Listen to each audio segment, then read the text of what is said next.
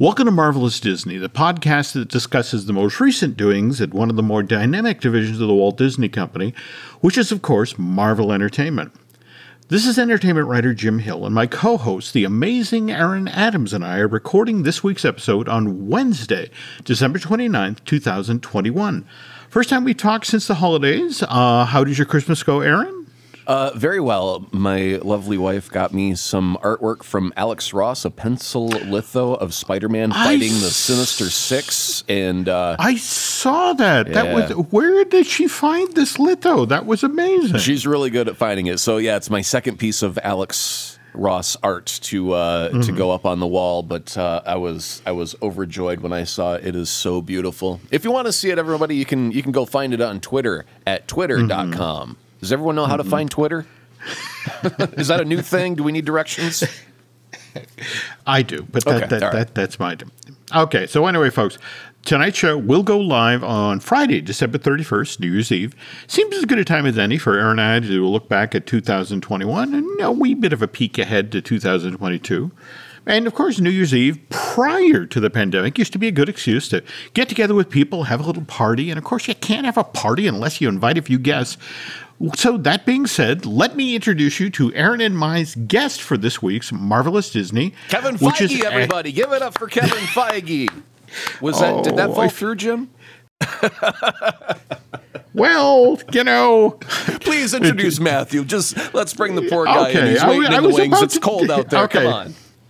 okay, Matthew Graykin, Come- come in, Matthew. Well, th- thank you for allowing me in. Yes, it is is quite cold uh, and chilly, but uh, thank you so much. It's quite an honor to be on here. Uh, Matthew, for those of you who don't know, is the driving force behind the Disney Marvels podcast. Very familiar sounding name. A great name, minds think alike. I think. You should add an us in there. Call it Disney Us Marvels. That could work, but you know what they what Bugs Bunny says about when you spell mud backwards. There. no, no. Okay.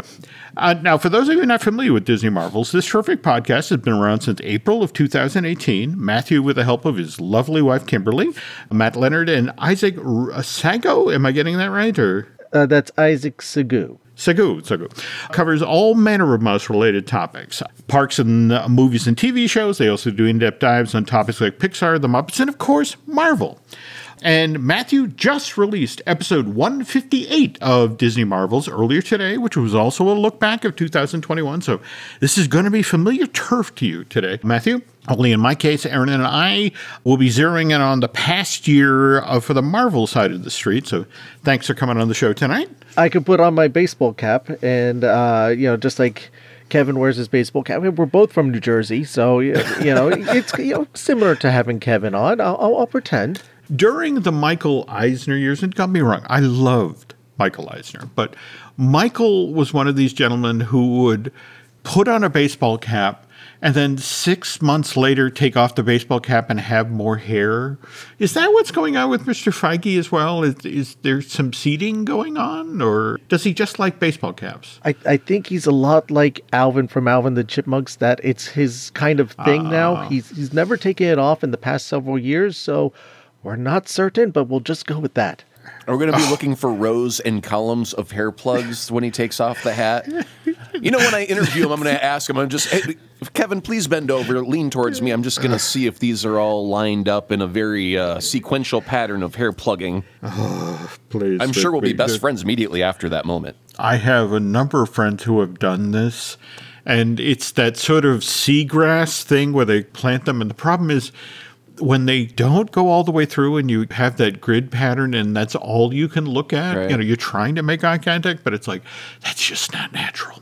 Anyway, uh, to get things started here, Aaron, you actually did a little homework out ahead of the show. You you have a, a list that you'd like to share before we get started here, right? Oh yeah, well, if we're going to do a year in review, we might as well give some something uh, for the people to disagree with about because everyone loves a good end of year list, but nobody agrees with your end of year list.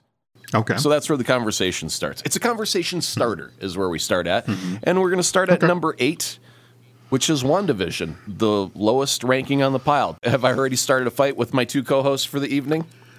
I, we'll get to that. Okay. Okay. It's, it's not that on. WandaVision is bad, it's just that the mm-hmm. everything else is that good.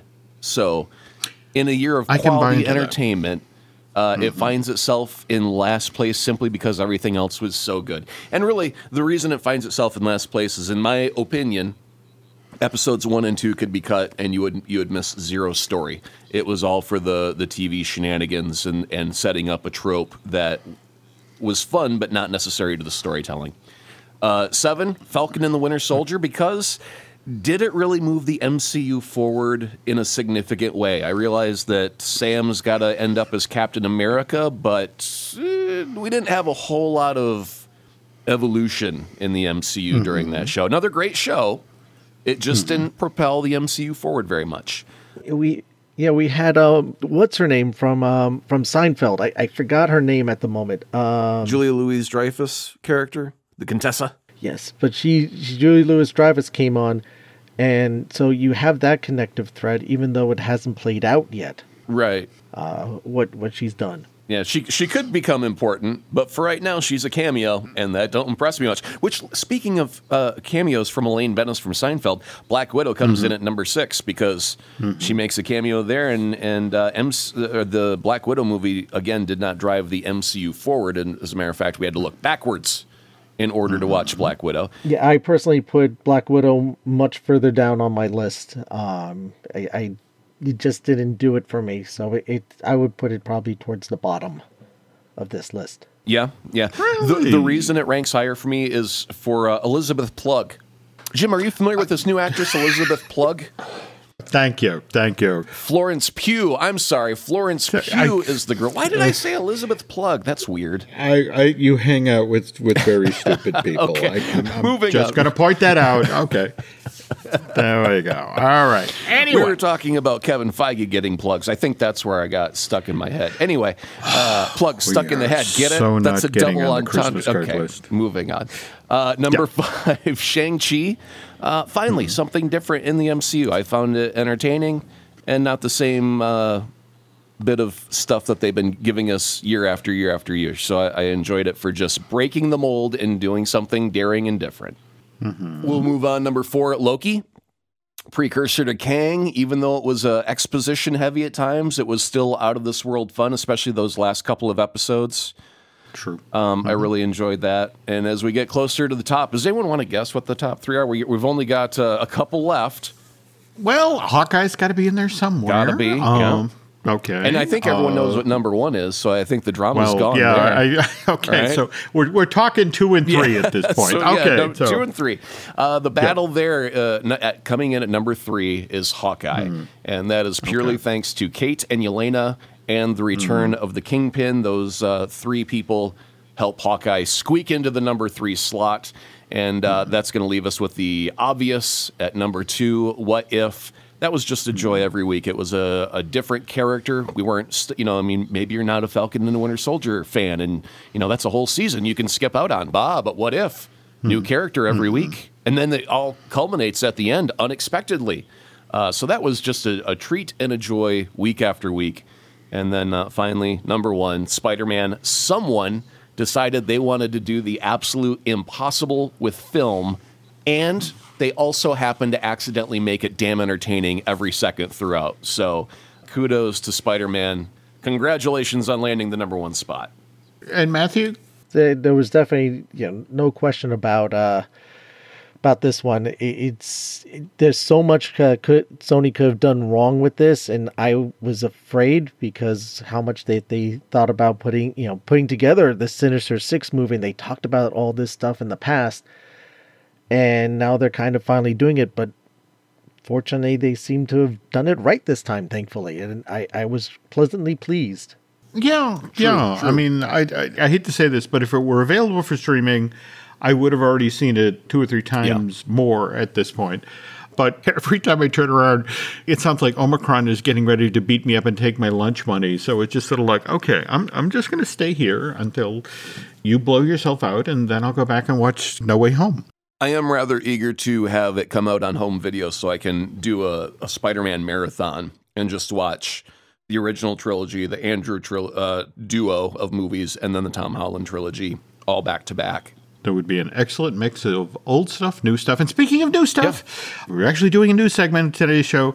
I would mention that the news portion of today's show is brought to you by Storybook Destinations, trusted travel partner of the Jim Hill Media Podcast Network. For a worry-free travel experience, please book online at storybookdestinations.com. But we don't have a news segment, so I don't have to do that. So you were saying, Aaron. I was saying that uh, someone on Twitter brought up the fact that MJ was wearing the Black Dahlia necklace at the end of Spider Man No Way Home, indicating that she might subliminally be aware that Peter's still out there some way, somehow. But I didn't catch that, so I really need to see the movie again for that ending scene and, and see is she wearing the Black Dahlia necklace that Peter gave her in, uh, in Far From Home? I don't remember if she was wearing something. I think she was wearing something, but I don't remember what. Fans in, in your repeat viewings, when you go to the theater, look at that last scene where Peter goes to the coffee shop. Is MJ wearing the Black Dahlia necklace? Don't make me go back to the theater. I'm. This was our first time in the theater in almost two years, and I really don't. I mm. hope it's not another two years until we go back into the theater. Mm, I agree. I agree. In fact, it, it, it's so interesting you mentioned that because think about it. This time last year, as we're coming out of 2020, heading to 2021, I would swear to God, Aaron, that every show we did that year featured the, well, this movie's release date just changed. Oh, while you're talking about that, get ready for Black Panther Wakanda Forever to be moved again just because of the Shuri stuff. Uh, that's my prediction for 2022. We'll get to that in a little while. But go ahead. Yeah, the juggling of the film dates, yes. From where we were last year, think that here we are, we're closing out 2021, and the word to describe what Marvel Studios did this year with the pandemic going on was words like strong, consistent, and often ridiculously entertaining. Mm-hmm. I mean, the whole limited series on Disney Plus, how it will directly link up with the theatrical films. I mean, you very loudly expressed about how is that going to work? You know, especially with you know so many films having to shift their release dates. And wasn't Falcon and the Winter Soldier actually supposed to be the first? Limited series, Yeah, and that was also because of the fact that uh, they had that Contessa cameo in Black Widow, and that was supposed to come out before Falcon and the Winter Soldier. So that way, when you get introduced to her in one, then she shows up mm-hmm. in the next immediately, and you're like, oh, it's mm-hmm. that chick again. But instead, it went mm-hmm. WandaVision, then Falcon and the Winter Soldier, and then we get to Black Widow. I may have gotten those backwards. I can't remember now. It's been a while. Didn't Black Widow come out in May, and then Falcon and the Winter Soldier come out in June? I I believe you are correct. So we get her But- first in in Black Widow, and then we get the uh, cameo in Falcon. Right, and Falcon Winter Soldier was supposed to come out first in the MCU Disney Plus lineup, but then we would have had Black Widow two years ago, so we would have seen her back in 2020, and then seen her again in Falcon Winter Soldier at this point. Um, but with scheduling, things got switched. Black Widow came out after Falcon and Winter Soldier. That's right. Okay, so, and and even Kevin Feige said, you know what? When it's all out on home video, you can watch it in the proper order. But Well, right now, we we've go. got to bounce go. one here for this reason and move this thing for that reason. It all came down to COVID, but because I did watch all seven seasons of Marvel's Agents of Shield, but the last couple of seasons got kind of hit and miss. And and you know what's what's startling is season seven ended on August twelfth, 2020. And it just seems so long ago now, given how many limited series we've seen at, at this point. And before we saw our first MCU limited series about the fact that Agents of S.H.I.E.L.D. was supposed to link up. And I guess they did make an effort with Thor Dark World. Was that the one? Thor was, I think, the first one to line up, and then uh, after that was Captain America and Winter Soldier, I believe. Okay, but WandaVision doesn't start till January 15th of this year. Nine episodes, ends on March 5th. And then just two weeks later, we get Falcon and the Winter Soldier, and six episodes done by April 23rd. We wait till June 9th, uh, and that's when we get Loki, all six episodes of those. And our first three Marvel things this year were all limited series for Disney Plus. And, and for me, they were just as enjoyable, if not more so, than a lot of the theatrical stuff. I mean, and absolutely killer performances by the supporting teams. Likewise, Wyatt Russell, who you really love to hate as, as U.S. agent. Yeah. And, and likewise, Aaron, I remember you enthusing uh, so much about Carl Lumbly's character in uh, Falcon and the Winter Soldier. And what an amazing job he did with that. And likewise, Daniel Bruhl as Zemo. Right. Oh, who could forget that dance sequence that they gave us? That that Yeah. fist pump dance in the club will live on forever as a gif in this house. My wife has probably got that looping somewhere on her webpage. But yeah, And then Loki. I mean, Loki's worth it just for Owen Wilson. The backspin that he put on every single one of that character's lines, but Richard Grant showing up as a classic Loki. And then to do what they did with Jonathan Majors as, as he who remains and use that to set up Kang such an amazing bit of storytelling that really won't pay off for a year, two yet. yeah, for the uh, Quantumania, the Ant Man and the Wasp Quantumania. Matthew, what was your highlight of the year for Marvel? What was the one thing that stood out and said, "Oh my God, I'm so glad I'm a fan for this moment right here"? There's so much. I, I have to say, definitely Spider Man No Way From Home. Again, there's so much that could have gone wrong with it, and they delivered this amazing movie that it, the time flew by. I did not, it did not feel like a two and a half hour movie, but also the extent of content that we got between all the stuff on Disney Plus and the movies. Just lots of wonderful content this Right. year. Um, it, it just they did such a great job and the consistency of doing a good job with everything. Oh, yeah, yeah. The one Marvel movie that I want to say disappointed me this year was The Eternals. The thing about The Eternals is I feel like it's that puzzle piece, that weird shape one that's just a color. It doesn't have anything from the frame. It doesn't have anything from the body of the picture. And you know it's important. You know it's going to fit in there somewhere, but you have no clue as to where it fits. That for me right now is the Eternals. It's just it's this movie where it's like you gave me a lot of information and and remember it actually ends with Mahershala Ali off camera talking as Blade, which has got to be huge at some point. But In I- 2024. no, that's it exactly. But it's just sort of like, where does this piece fit? Tell me now, you know, because I know it's Marvel, and in 24 films, uh, again, just like what you were just talking about with Spider-Man: No Way Home, there's so many things in that movie that got paid off. And in fact, I'm going to say this because I'm a greedy pig. Because I so enjoyed Andrew Garfield's performance in No Way Home, I literally went out and sought out the end of Amazing Spider Man 2. Now I want to see Rhino in that movie. You know, it's like I, I want the enhanced edition. You know, give me some Paul Giamatti. We wanted that about a decade ago as well, Jim, and we just came to the conclusion that will never ever happen because no, that's this is why we can't have nice things because Sony mm-hmm. got all silly. Well, get to the Sinister Six movie. After the Amazing Spider-Man with Andrew Garfield, they were promising uh, doing a Sinister Six movie at that point and doing the so much stuff with all the, the different Sony characters, and then Spider-Man, the Amazing Spider-Man Two came along, and didn't do the numbers that they wanted, and all that disappeared. And then all of a sudden, we got this joint deal with uh, Marvel, and now we're rebooting again for the third time in under two decades that we're getting everything started again. So, as much as it'd be cool to see Paul Giamatti show back up, I you can you trust Sony to be able to do stuff like this?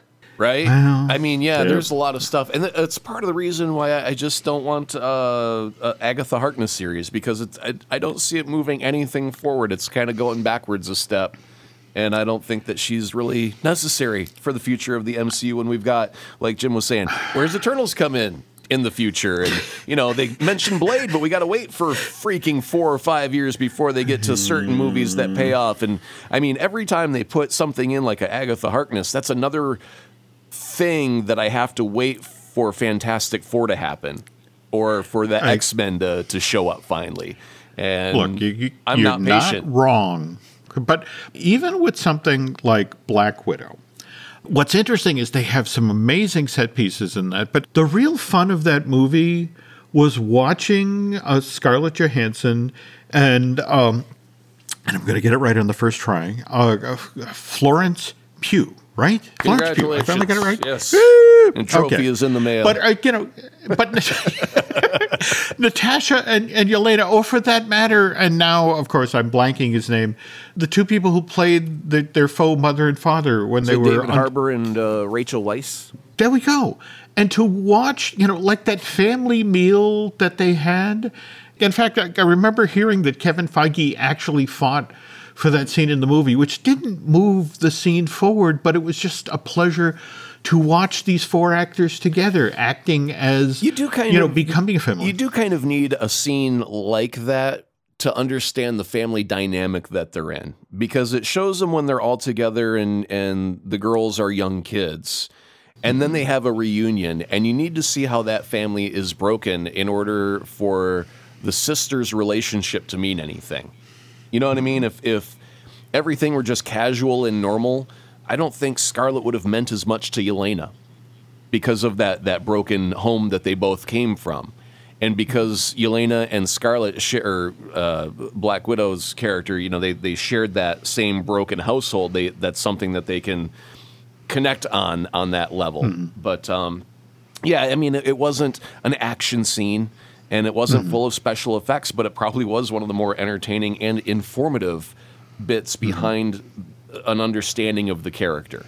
Yes, it's not a helicopter falling out of the sky uh, action piece that we got. You get- you get the the family dynamic, which I think is one of Marvel's hallmarks, where you you have this these moments of character development, of you get to actually see who the characters are. Right. Well, you know, one thing that I hate in movies is when they say the stupidly obvious, like, Yelena, you're my sister, for God's sake. You know, and it's like you mm-hmm. have to tell the audience she's related to this person. So they, it's like, how many times have I ever gone up to my brother and go, Jeremy, you're my brother for crying out loud? Like you haven't known that your entire freaking life since you've been alive. David, we're brothers, man. It's like, yeah, dude, I know we share the same parents. That's how that works. There you go. So, so There they didn't have to do that that trope, but they got to have it mm-hmm. all come out in a family dinner, and I think we all can relate to. Everyone thinks their family is somewhat dysfunctional, you know, some some mm-hmm. way somehow. But it's that family dinner experience, sitting around the table, and it's like, oh, Jesus, Dad going to go off on this again? Oh, Dad, shut up, please, shut up, Dad. No, but really, did Captain America talk about me? I was his good foe. Eh? We butt the heads, but I think you respect me, no? But to circle back to something Matthew just said about the, the helicopter falling out of the sky and how you're willing to accept it, when you like a character and you are invested in a movie, I, it's like that moment in the original Raiders mm. where Indy swims out to the Nazi submarine and lashes himself to the periscope, and then you cut to a map that travels across what 1,500 miles of open ocean, and then the, the sub is coming up at the base, and Indy's swimming away from the sub, and it's like, wait a minute, it's a submarine. It never submerged the entire time. They never went all the way down. They never like, noticed shut up. those white knuckles wrapped around the periscope? What? yeah, you know. uh, But again, because you had enjoyed so much of that movie right up into that point, you're like, sure, absolutely, keep going. And that, in the end, I mean, that's the thing that Black Widow did so well. That the, the difference was this family grouping. And more to the point, that's one of the reasons why when Yelena showed up again in Hawkeye and was just as fun to watch her attitude, particularly when, you know, she, like that scene, I could have watched another half hour of that scene with her and Kate Bishop in the burned out apartment eating macaroni. I- It was just, You know what? It, They, was- it should be like uh, Eddie Bauer should team up with Kraft, and they should come up with a, a vest with lots of pockets and stuff those pockets full of boxes of Kraft macaroni and cheese, and just sell it as the Yelena Belova vest. Yeah, yeah. And uh, you, you can go. have macaroni night with the girls. It smells so good. yeah. yeah. Okay, so so moving on from from Black Widow I, again, Aaron, I totally on board with what you said about What If, you know, Marvel What If. In fact, my only regret about all of What If I, was to get that additional taste of, of Chadwick Boseman. You know, it's funny you say that because are you referring to the Marvel Zombies episode where we were eating Chadwick Boseman's character? No, Did but I have get a it. little I get it. Uh, Red Lobster bib on during that we go. episode, Jim? All right. That, that's right. No, no, no, no, no. The poor choice of words.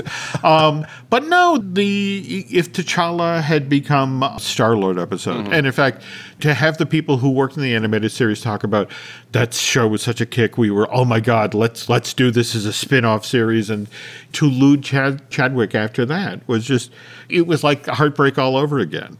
And then moving into the fall, we then get Shang-Chi and the Legend of the Ten Rings, which for me was worth it just for the battle on the bus and that lovely Twitter stream that the actual driver from San Francisco did about if somebody has a saber loose on your bus, this is what you do. You use your mirrors. Right. That was great unto itself.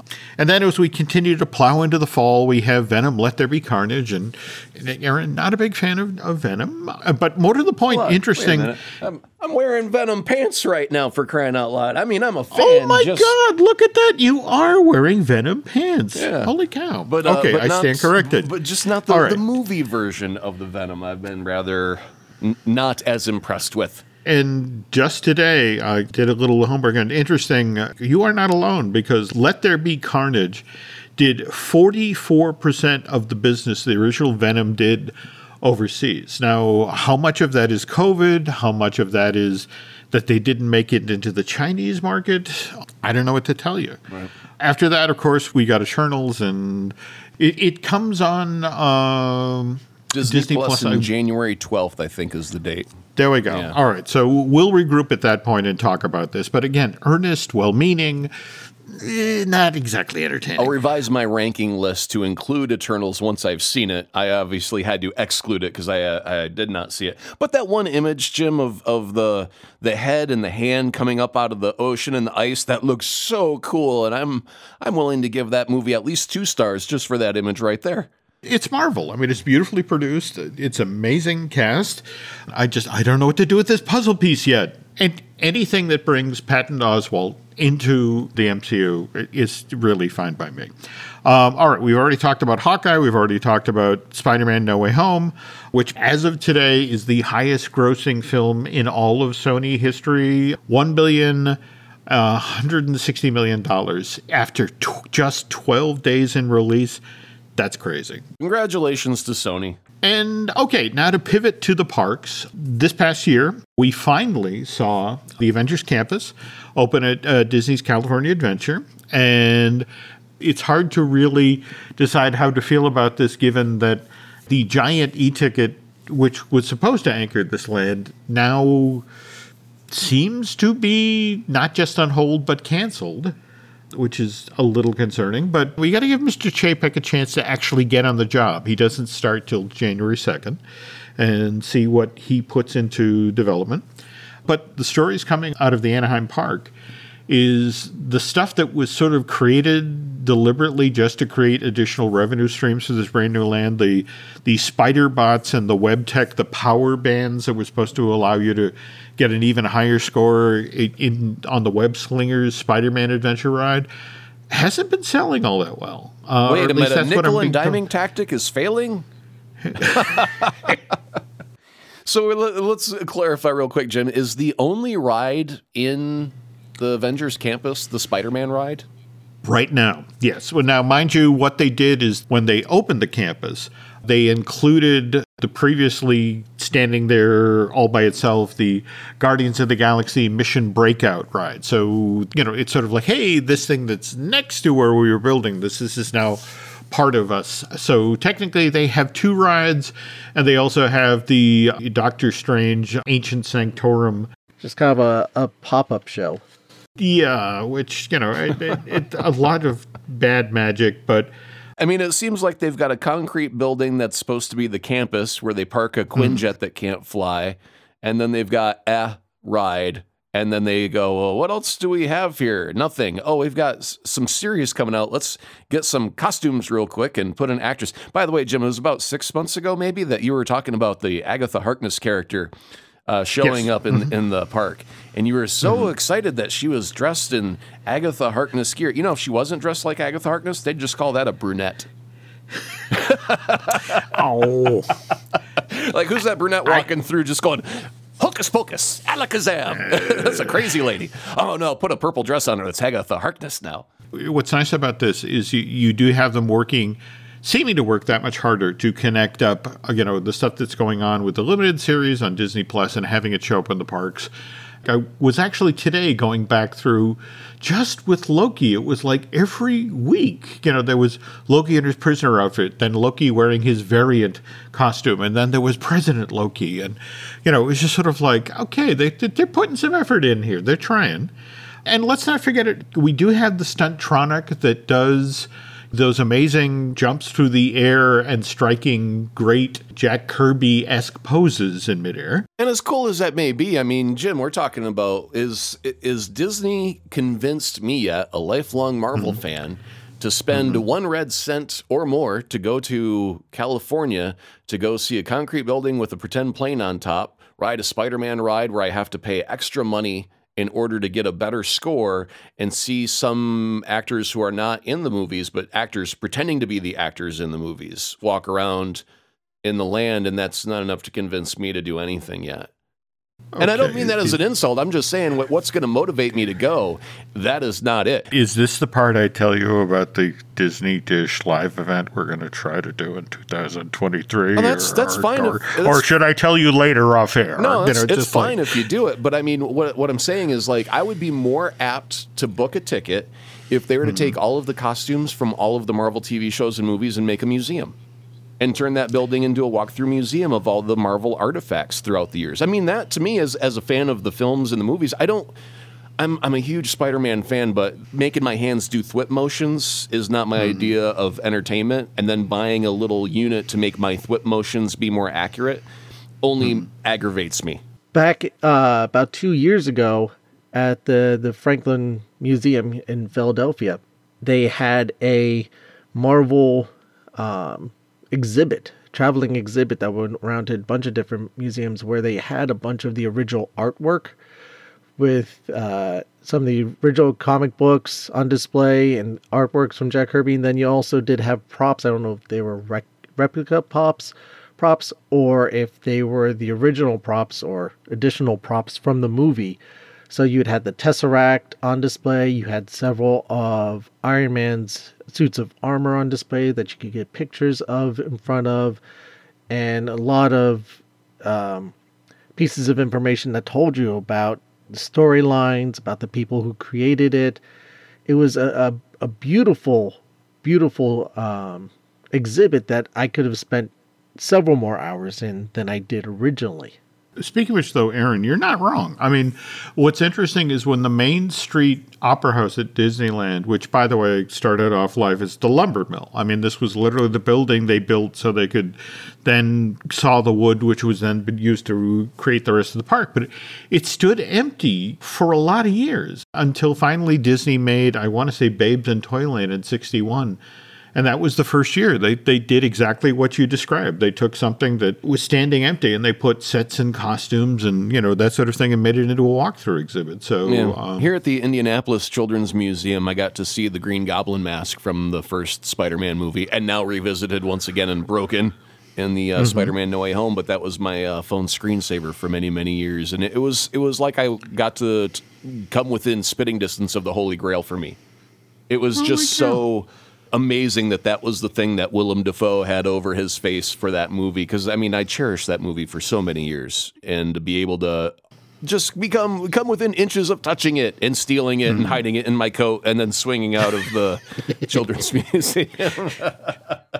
you were talking about Disney, you know, repurposing things, and will that get you back into the park? And let's not forget that June of the, this past year, we had the Disney Hotel New York, the Art of Marvel, open uh, over at the Disneyland Paris Resort, and they went through and redid all 561 rooms in that hotel to make them more marvelly, using a lot of the Iron Man co- color palette to drive, you know, a lot of the choices in the building. And and much as Matthew was describing with the, the traveling exhibit, they had walls upon walls of costumes and amazing pieces of concept art. And it's supposedly a, a must see now if you're a Marvel fan. And, and more to the point, it's it's a must stay at because I think they just closed the, the Disneyland Paris Hotel to redo that one. So beyond that, okay, so we spent a good portion of our time here celebrating Marvel successes. And let's also remember it was a somewhat challenging year for the company that brings us to Scarlett Johansson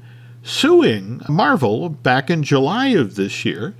And that whole story took a hard left that I don't think Disney was anticipating. I mean, Disney pushed back immediately uh, because Scarlett was basically asking for Robert Downey Jr. money because it was Robert Downey Jr. himself who talked her through how to structure the deal.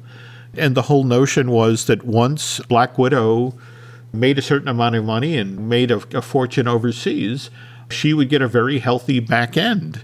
So here was Bob Chapek thinking, well, this is my first chance to be the big boss and to stomp the Hollywood star. And boy, did that go sideways. So they paid out money to The Rock and to, let's see, there was Emma Stone and then Emily Blunt. And uh, how much did that total up to, Jim? And and the follow up question is: Do you think that that amount of money was enough for Bob Chapek to lo- learn his lesson on how to treat the situation in the future? Oh, I hope so. But it, it it wound up between the forty million that they wound up paying out to Miss Johansson to to come back and say I am satisfied and I will continue to work with Disney and Marvel. Uh, it was hundred million dollars. And if you think about it, she initially just sued Disney for twenty. You got to admit that's actually pretty good for Disney because mm-hmm. if I were working at I don't know AT and name any mm-hmm. company, it doesn't matter who, but if I went, hey, I'm suing you for millions, e- even if they owed it to me, the fact that mm-hmm. I would sue any company, that company would not end up paying me millions and millions and then go, oh, by the way, if you'd like another job, please come back. That just really doesn't happen today, right? If you sue you, the company that you work for and you win and they give you all the money, the next thing that they usually give you is the finger from a distance. Mm-hmm. And, and that didn't happen with Disney and Scarlett. So, I mean, all things considered, that's pretty grown up of the company, I think. Well, now that brings us to our next controversy because I, I especially with what's going on with Omicron right now, wonder how this is going to play out. And this is the Letitia Wright situation. Remember, she was injured on the set back in August and withdrew from the production to recover. And then we found out in uh, November of this year that they had paused production because they had basically shot everything they could shoot without Letitia Wright. And evidently, she, she had a concussion, she had some facial injuries, and the, the woman needs time to recover for these, and I completely understand. But supposedly, this is the Walt Disney Company that insists on all employees getting vaccinated. And Letitia Wright has been fairly outspoken about how she feels about vaccination. So I think everybody's sort of eyeballing what happens in January, February when everyone's supposed to regroup and shoot this final set of scenes with Letitia. Jim, do you remember growing up chicken pox parties? I, have heard of these. Yes. Okay. Yeah. One kid gets the chicken pox, and then they and then mom calls the other moms and goes, "By the way, Junior's got chicken pox. You want to bring over your kids so they can get the pox real quick and get it out of the way." And then everyone brings over their kids so they can all get the chicken pox and then be done with it.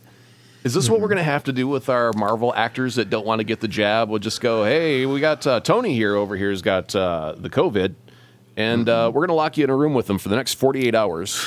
Make sure you get it." And then once you get over it, you can come back to work. It's either that or the jab. Take your choice. Matthew, are you willing to climb out on this limb or? Uh, no, thank you. okay, well, Okay, well, then tell you let's, what. do, let's do a different one. Let's place our bets. Uh, Jim and Matthew, Okay. I'll ask you each. I believe Black Panther Wakanda Forever falls off of its release date, gets pushed indefinitely for the time being. What are your guys' bets? Does it make it to, to film and final and up on screen on its predicted date? Or does it get pushed? Does it get shelved? Does it get dropped? What do you think? I, I think it will come out. I'm not guaranteeing it's coming out on time, but it, it we will see it at some point. already Black Panther Wakanda Forever has been pushed back. It's now November 11th of next year.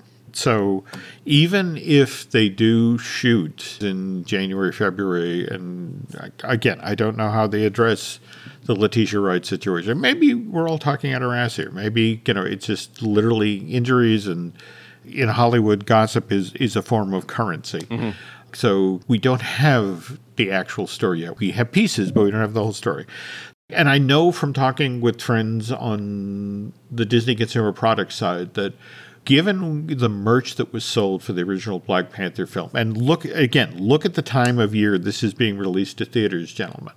This is Disney's big Christmas movie because the Disney animated film that's coming out directly after this, uh, Strange World, is is more of a a sci-fi pulp magazine kind of a movie evidently consumer products has already looked at and go no we're not going to move a lot of plush for that. Mm-hmm.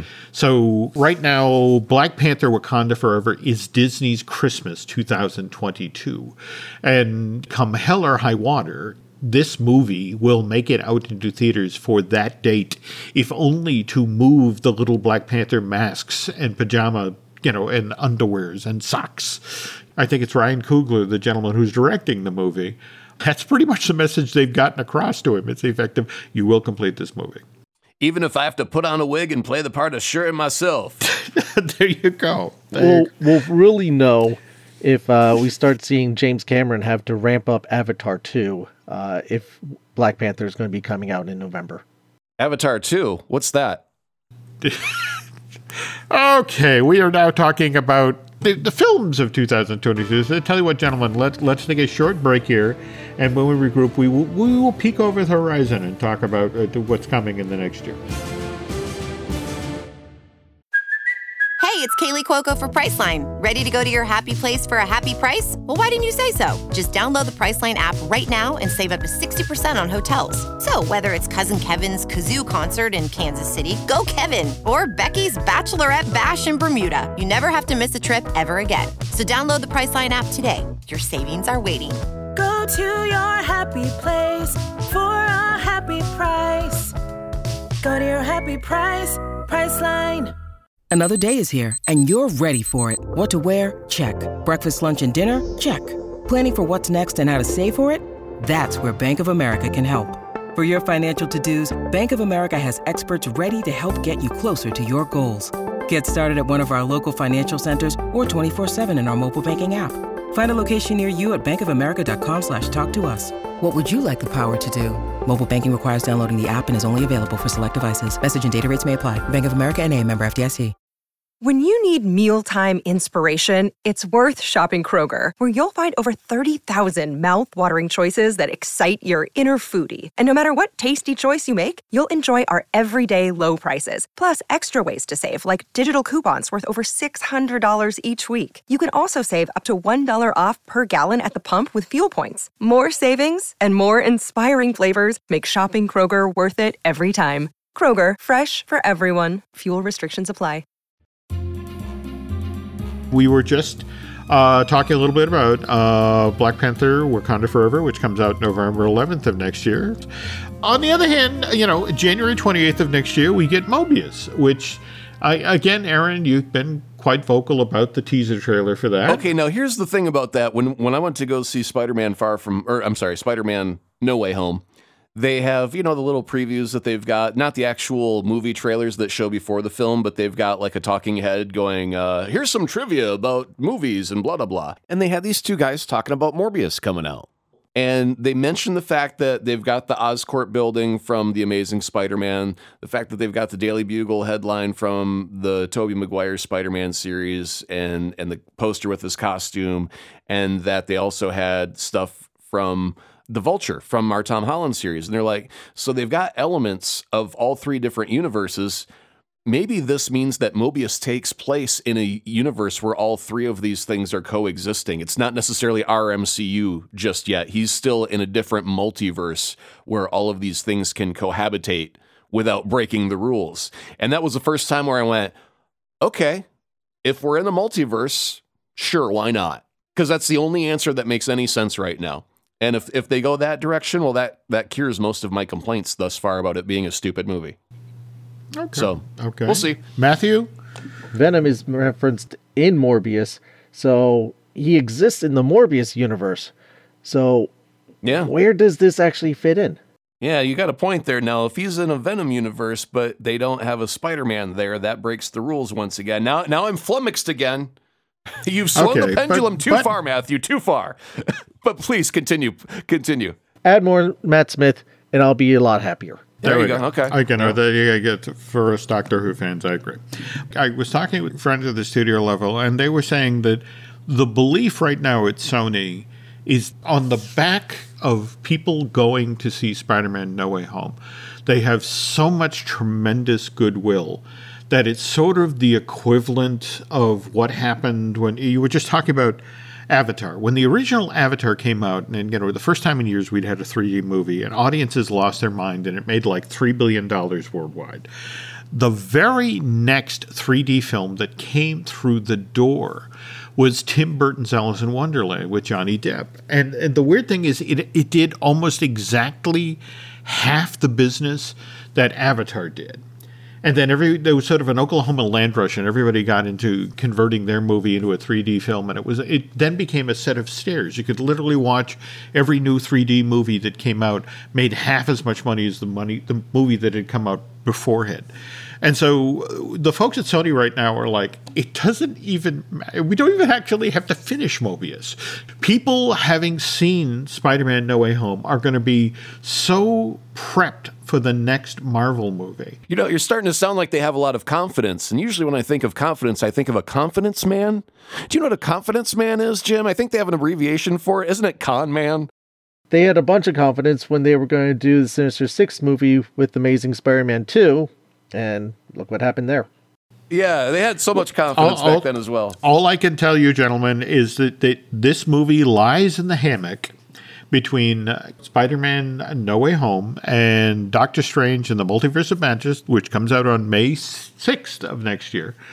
Sony at this point is just sort of like just clear another spot in the, the vault, you know, because Morbius is going to do amazing business because people will be looking for a Marvel movie between Spider-Man and Doctor Strange. And let's remember the other thing about Multiverse of Madness, it's a Sam Raimi Marvel movie, which, you know, I, I don't need to tell you two gentlemen, having watched the original Spider-Man trilogy. Do you remember uh, Captain Phillips, or is the gentleman who goes, "Hey, look at me, I'm the captain now." Yep. All right.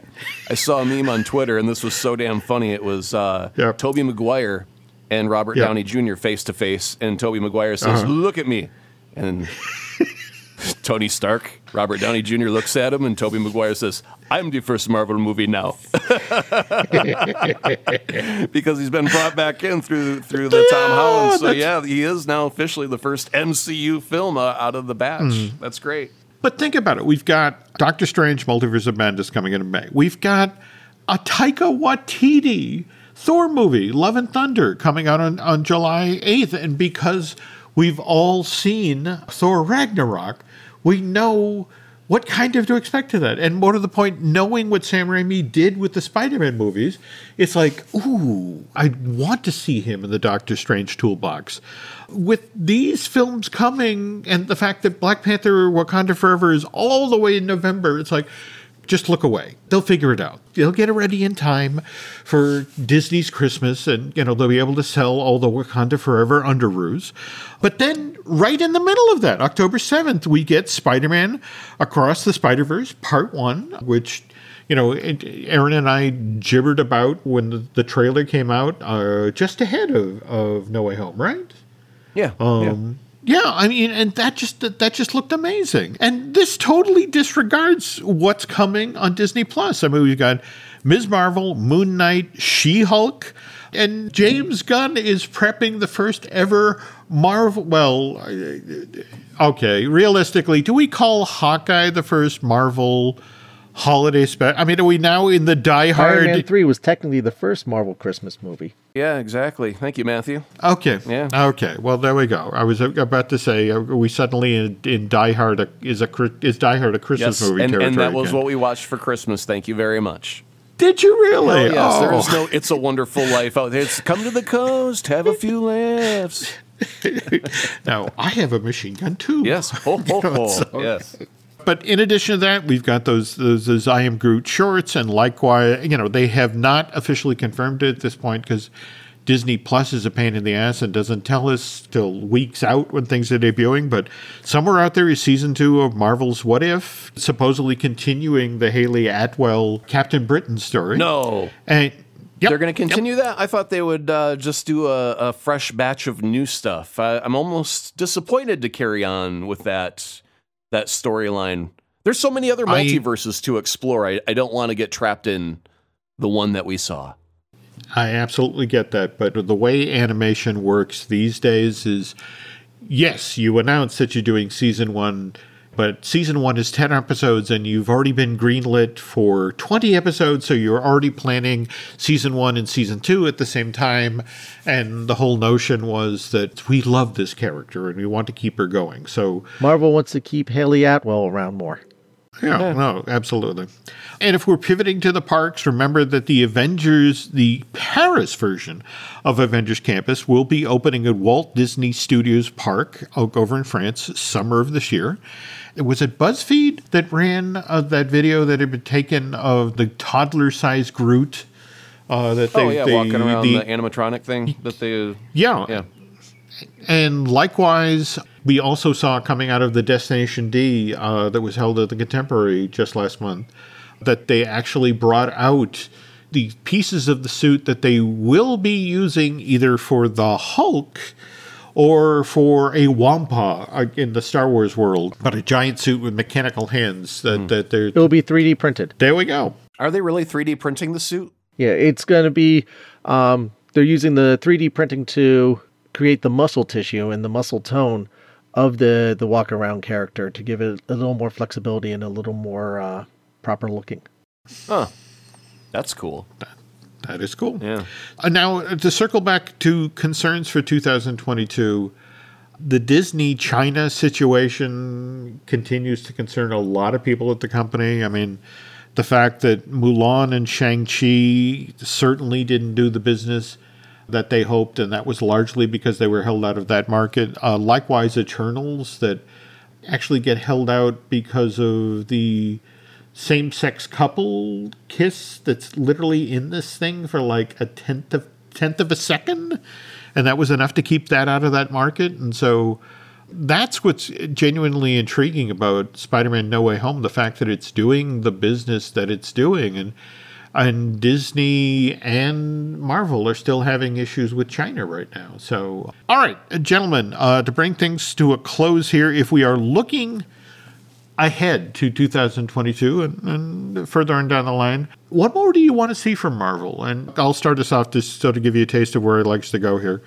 I would love to see more uh, Vincent D'Onofrio's Kingpin. You know, I, I realize we have kind of an iffy end for what happened in Hawkeye, but again, it, it was so fun to see that character. Likewise, Yelena and Kate Bishop. I, I want more of that. I also I realized uh, as Aaron just explained, if if you know we can willing to wait till Quantumania, we can find out what happened with Jonathan Majors, Kang, or He Who Remains, and it's like I'm not willing to wait. I want to want to know. And now and again, this is where Aaron and I have our parting of the ways. I want to see more Agatha Harkness. I, I, I so enjoyed Kathryn Hahn's work in, in WandaVision. Likewise, I want to know what happened to Paul Bettany's other vision. And I will even go further out on a limb based on just, you know, and it was a film full of amazing performances, everybody across the board. But Andrew Garfield did such a good job in No Way Home. Oh, no. I want to see I want to see another Spider-Man movie with that guy. But, but what about you guys? What what do you want to see next? Matthew? I'm, really looking forward to. I mean, there's a lot of stuff coming out that it's going to be great, but um, Ms. Marvel is one of the things that I'm really excited about. A bunch of my co-hosts are looking forward to She-Hulk, especially with Tatiana Maslany from uh, Orphan Black. Um, she does a fantastic job. I, I hope Daredevil shows up in that series, but I'm I'm really looking forward to the uh, Cosmic Rewind coaster, Guardians of the Galaxy Cosmic Rewind coaster in Epcot. The, the show building, I've been seeing it being built for years, and it's massive. It blocks out the sun. You can fit multiple spaceships, Earths in it.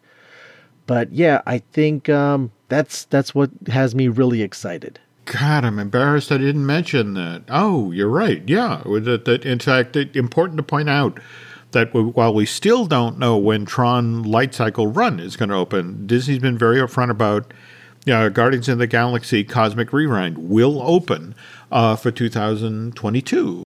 What about you, Aaron? What What are you looking forward to in 2022? Uh, Moon Knight, simply for Oscar Isaac being one of the greatest actors of our time. Uh, I will agree that She Hulk is also very, very high up on my list. And after that, Thor Love and Thunder for Taika Waititi's writing and directing, you know, that puts it very, very high on the list. The return of Natalie Portman's character, Jane, coming back into the Thor universe is uh, rather important for me. And I don't, I'm not against Doctor Strange in the Multiverse of Madness in any way, shape, or form, but we had uh, Wanda playing with a bit of a multiverse idea with her. We heard her kids at the very, very end of her series calling out to mom, and she opens her eyes like they're out there somewhere in a different universe. And we think that maybe that had something to do with the multiverse. And then we had Loki and the He Who Remains, and we thought that was the opening of a multiverse. And then we got Spider Man and a multiverse there. And I'm I don't want to say I'm multiversed out, but uh, the story arc is it's okay to to end the story arc with Doctor Strange in the multiverse of madness. I'm hoping when the credits roll that we're kind of done with the multiverse for a little bit and just start telling stories again that involve our, our current day characters in this universe. I really want to see a Fantastic Four. I really want to see an X Men, and I don't want to wait a decade for it to happen. So we need to get get back on board with moving the story points forward. I mean, we've been laying out threads for, um, yeah, like Kang. I mean, is it fair to make your audience wait two full years for a character to come out? I mean, could we have worked on the timing a little bit differently for these? Or it just seems like a long time to have a, a hint of a character. Same thing with Blade. Nobody knew that it was Mahershala Ali's voice up mm-hmm. until Chloe Zhao said, "Oh, by the way, that was Mahershala Ali." And by the way, he's mm-hmm. playing Blade, and everyone went, "Oh, well, I guess that's cool then." When's it coming out? Oh, a couple years from now. Oh, well, then why are you talking about it? I got to wait. Well, you know what I um, mean? To be fair here, remember, Mr. Feige in his giant room with his whiteboard, which I, I think he's on his fifth eraser at this point because it's like, I can't release it then, can't release it then. In fact, you were talking about putting the money down on Wakanda Forever because, of course, you know, what's going on with Omicron now. In fact, it, it'll be really interesting to see, for example, if um, Morbius actually makes it out for January 28th. You know, I I, the I wonder. idea of releasing a vampire movie in January though just seems really odd to me. I think I think it would have worked much better in the October release date. Uh, uh mm, but no doubt, no doubt. And in fact, the rule of thumb typically when a movie came out in January was previously that meant you know the studio didn't have all that much confidence in it. They they dumped it at a time of year when it would, wouldn't do necessarily do business, but all of the old rules are out the windows right now. And mm. and more to the point, again, Morbius is the movie that's in the hammock between No Way Home and Multiverse of Madness. And Sony is actually building a new vault. Mm-hmm. So it's like, I don't know what to tell you. January movies tend to come with their own shovels. I, I that's what I, I agree with you there. is that to help dig its own grave? Or, or the amount of poo that it's going to be slinging? For digging its own grave. Yeah, yeah. Disney used to have a, an additional branch in addition to the touchstone that they called Hollywood Studios, and it, its its uh, icon was the Sphinx. You know, and the problem was in the industry they had so many bombs. It was like, if it's from the Sphinx, it stinks. So yeah, so there were a lot of shovels handed out at Disney at that time. So that, ladies and gentlemen, is our look back at 2021, our look ahead at 2022. I want to thank Matthew Graykin of the marvelous Disney Marvels podcast for joining us tonight. We normally close out the show by telling people where they can, uh, you know, find myself and Aaron and that sort of thing. So let's start with you. Where, where can they find you on social media and the like? Um, all over the place. We are our Facebook group is facebook.com slash groups slash Disney Marvels podcast. On Instagram, we're at Disney Marvels Podcast. We're even on the TikTok, believe it or not, at Disney Marvels Podcast. And on Twitter, we're at Disney Marvels. We also have a small YouTube channel that you could subscribe to. And Aaron, I, am settling into the big comfortable chair because I know this will take a while. Where can people find you on social media? Yeah, actually, I have uh, recently become omnipresent. So ah. you can follow anybody on Twitter, and you're actually following me. So there you go. Just go to twitter.com, follow anybody. That's me. wow. Okay. All right. Well, Nancy, on the other hand, wants me to remind you you can find us on Twitter and Instagram. It's Jim Hill Media, and over on Facebook it's Jim Hill Media News. Hey, that's me. Uh, there we go. And I tell you what, if you could do Aaron and Matthew and I a favor, if you get over to Apple Podcasts and not only rate and recommend the show you're listening to right now, Marvel Us Disney, but also, and again, I want to clarify here, Disney Marvels podcast. That's very helpful. And on the end, if you really, really enjoy what you heard here tonight, you want to go over to Bandcamp and subscribe, that helps. And uh, beyond that, on behalf of Matthew and Aaron, I want to, especially since the show is going live on December 31st, I want to wish you all a very happy and healthy new year. And beyond that, uh, Aaron and I will be back with a brand new show in the coming week. Until then, thank you and take care.